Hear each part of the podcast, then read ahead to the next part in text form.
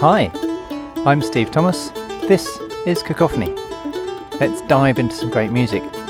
But first, a warning. This episode's music may cause transcendence. We all love to share music we love with our friends, right?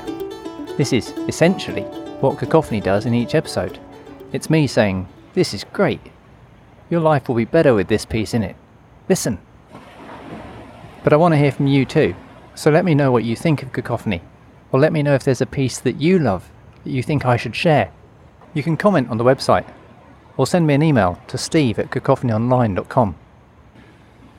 So, on the subject of sharing musical loves and discoveries, when I was a teenager, my best friend Mark gave me a tape. And it was a tape, and he'd ripped a cool CD called Minimalist, and I loved it. And of course, later I went on to buy it, just in case you think I'm promoting copyright infringement. If you heard the last episode of Cacophony, you'll know that Debussy and others hated being called Impressionist composers. Well, in much the same way, most of the famous minimalist composers, people like John Cage, Terry Riley, Steve Reich, Philip Glass, aren't signed up to this term either. Broadly speaking, minimalism describes music that involves a lot of repetition of short musical phrases and gradual changes over long periods of time. Composers take small germs, little musical cells if you like, and they do as much as possible with just that. Often this involves looping these little musical motifs and making small progressive changes to repeating patterns. Some of the early minimalists did pioneering things with tape and electronics, often where loops were made by physically cutting tape recordings up and then looping them back together. So you get long, deceptively complex and rhythmic works that are often hypnotic or meditative and have a wonderful cumulative effect on us, the listener. The best pieces leave us transported and transcendent. Minimalism's been hugely influential since the 1970s, and you can hear it in ambient, dance, and trance music, as well as in Bjork and Radiohead and all over the place. Though I've got a Radiohead blind spot, so don't push me on that one.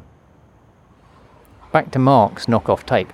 The first thing on it was John Adams' Shaker Loops. John Adams is actually a pretty maximalist composer, but Shaker Loops, a 20 minute work for strings, is based on minimalist ideas.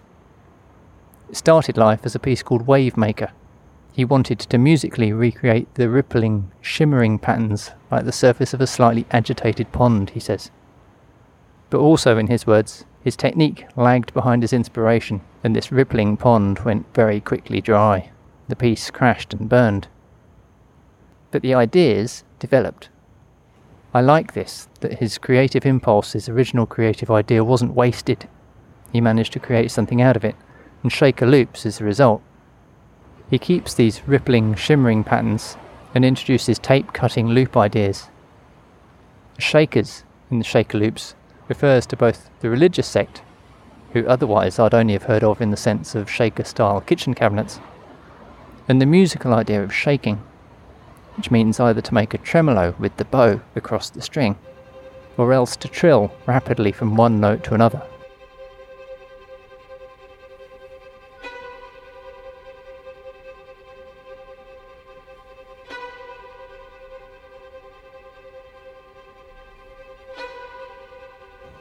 John Adams grew up not far from a defunct Shaker colony in New Hampshire, USA.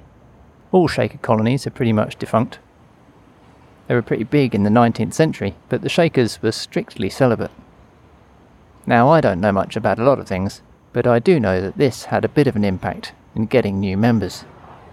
They couldn't grow their own, no kids, so could only increase numbers by encouraging new people to join and then take a vow of celibacy.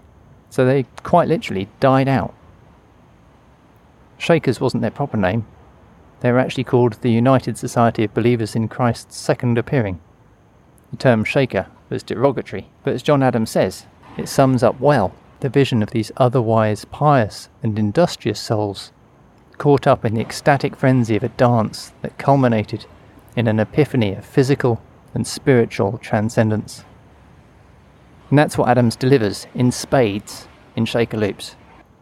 It's in four linked sections shaking and trembling, hymning slews, loops and verses, and a final shaking. That's hymning, as in religious songs, and slew means to turn or slide, as in the car slewed across the road on the ice. Musically, it's this kind of idea.